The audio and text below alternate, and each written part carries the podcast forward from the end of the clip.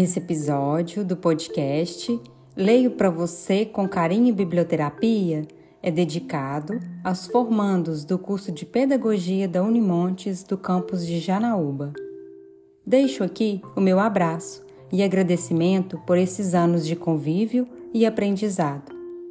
Os profissionais da pedagogia que atuaram diretamente na formação acadêmica e humana, seja trabalhando como professor, gestor escolar, pesquisador ou coordenador, na linda e desafiante missão de formar cidadãos para nossa sociedade.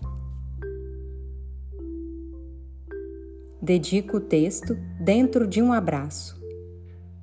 Onde é que você gostaria de estar agora? Nesse exato momento? Fico pensando nos lugares paradisíacos onde já estive e que não me custaria nada reprisar. Num determinado restaurante de uma ilha grega, em diversas praias do Brasil e do mundo, na casa de bons amigos, em algum vilarejo europeu, numa estrada bela e vazia, no meio de um show espetacular, numa sala de cinema, assistindo a estreia de um filme muito esperado, e principalmente no meu quarto e na minha cama que nenhum hotel cinco estrelas consegue superar. A intimidade da gente é irreproduzível. Posso também listar os lugares onde não gostaria de estar: num leito de hospital, numa fila de banco, numa reunião de condomínio, presa num elevador, em meio a um trânsito congestionado, numa cadeira de dentista. E então? Somando os prós e os contras, as boas e más opções, onde afinal é o melhor lugar do mundo. Meu palpite? Dentro de um abraço. Que lugar melhor para uma criança, para um idoso, para uma mulher apaixonada, para um adolescente com medo, para um doente, para alguém solitário? Dentro de um abraço é sempre quente é sempre seguro.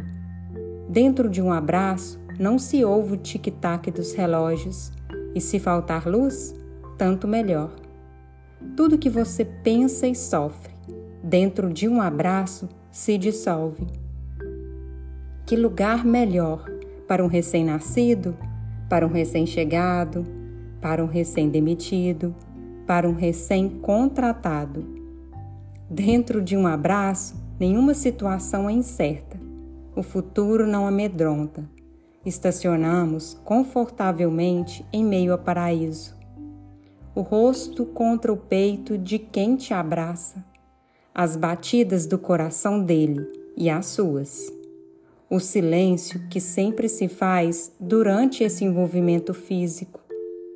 Nada há para se reivindicar ou agradecer. Dentro de um abraço, Voz nenhuma se faz necessária, está tudo dito. Que lugar no mundo é melhor para se estar? Na frente de uma lareira, com um livro estupendo, em meio a um estádio lotado, vendo seu time golear. Num almoço em família, onde todos estão se divertindo, num final de tarde à beira-mar.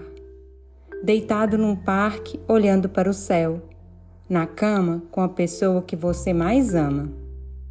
Difícil bater essa última alternativa, mas onde começa o amor? Se não dentro do primeiro abraço?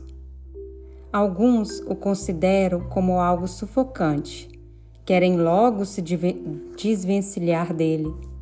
Até entendo que há momentos em que é preciso estar fora de alcance, livre de qualquer tentáculo esse desejo de se manter solto é legítimo, mas hoje me permita não endossar manifestações de euforia. Entrando na Semana dos Namorados, recomendo fazer reserva num local aconchegante e naturalmente aquecido, dentro de um abraço que te baste. Marta Medeiros, publicado na obra Feliz por Nada. Eu sou Joyce Castro e leio para você com carinho e biblioterapia.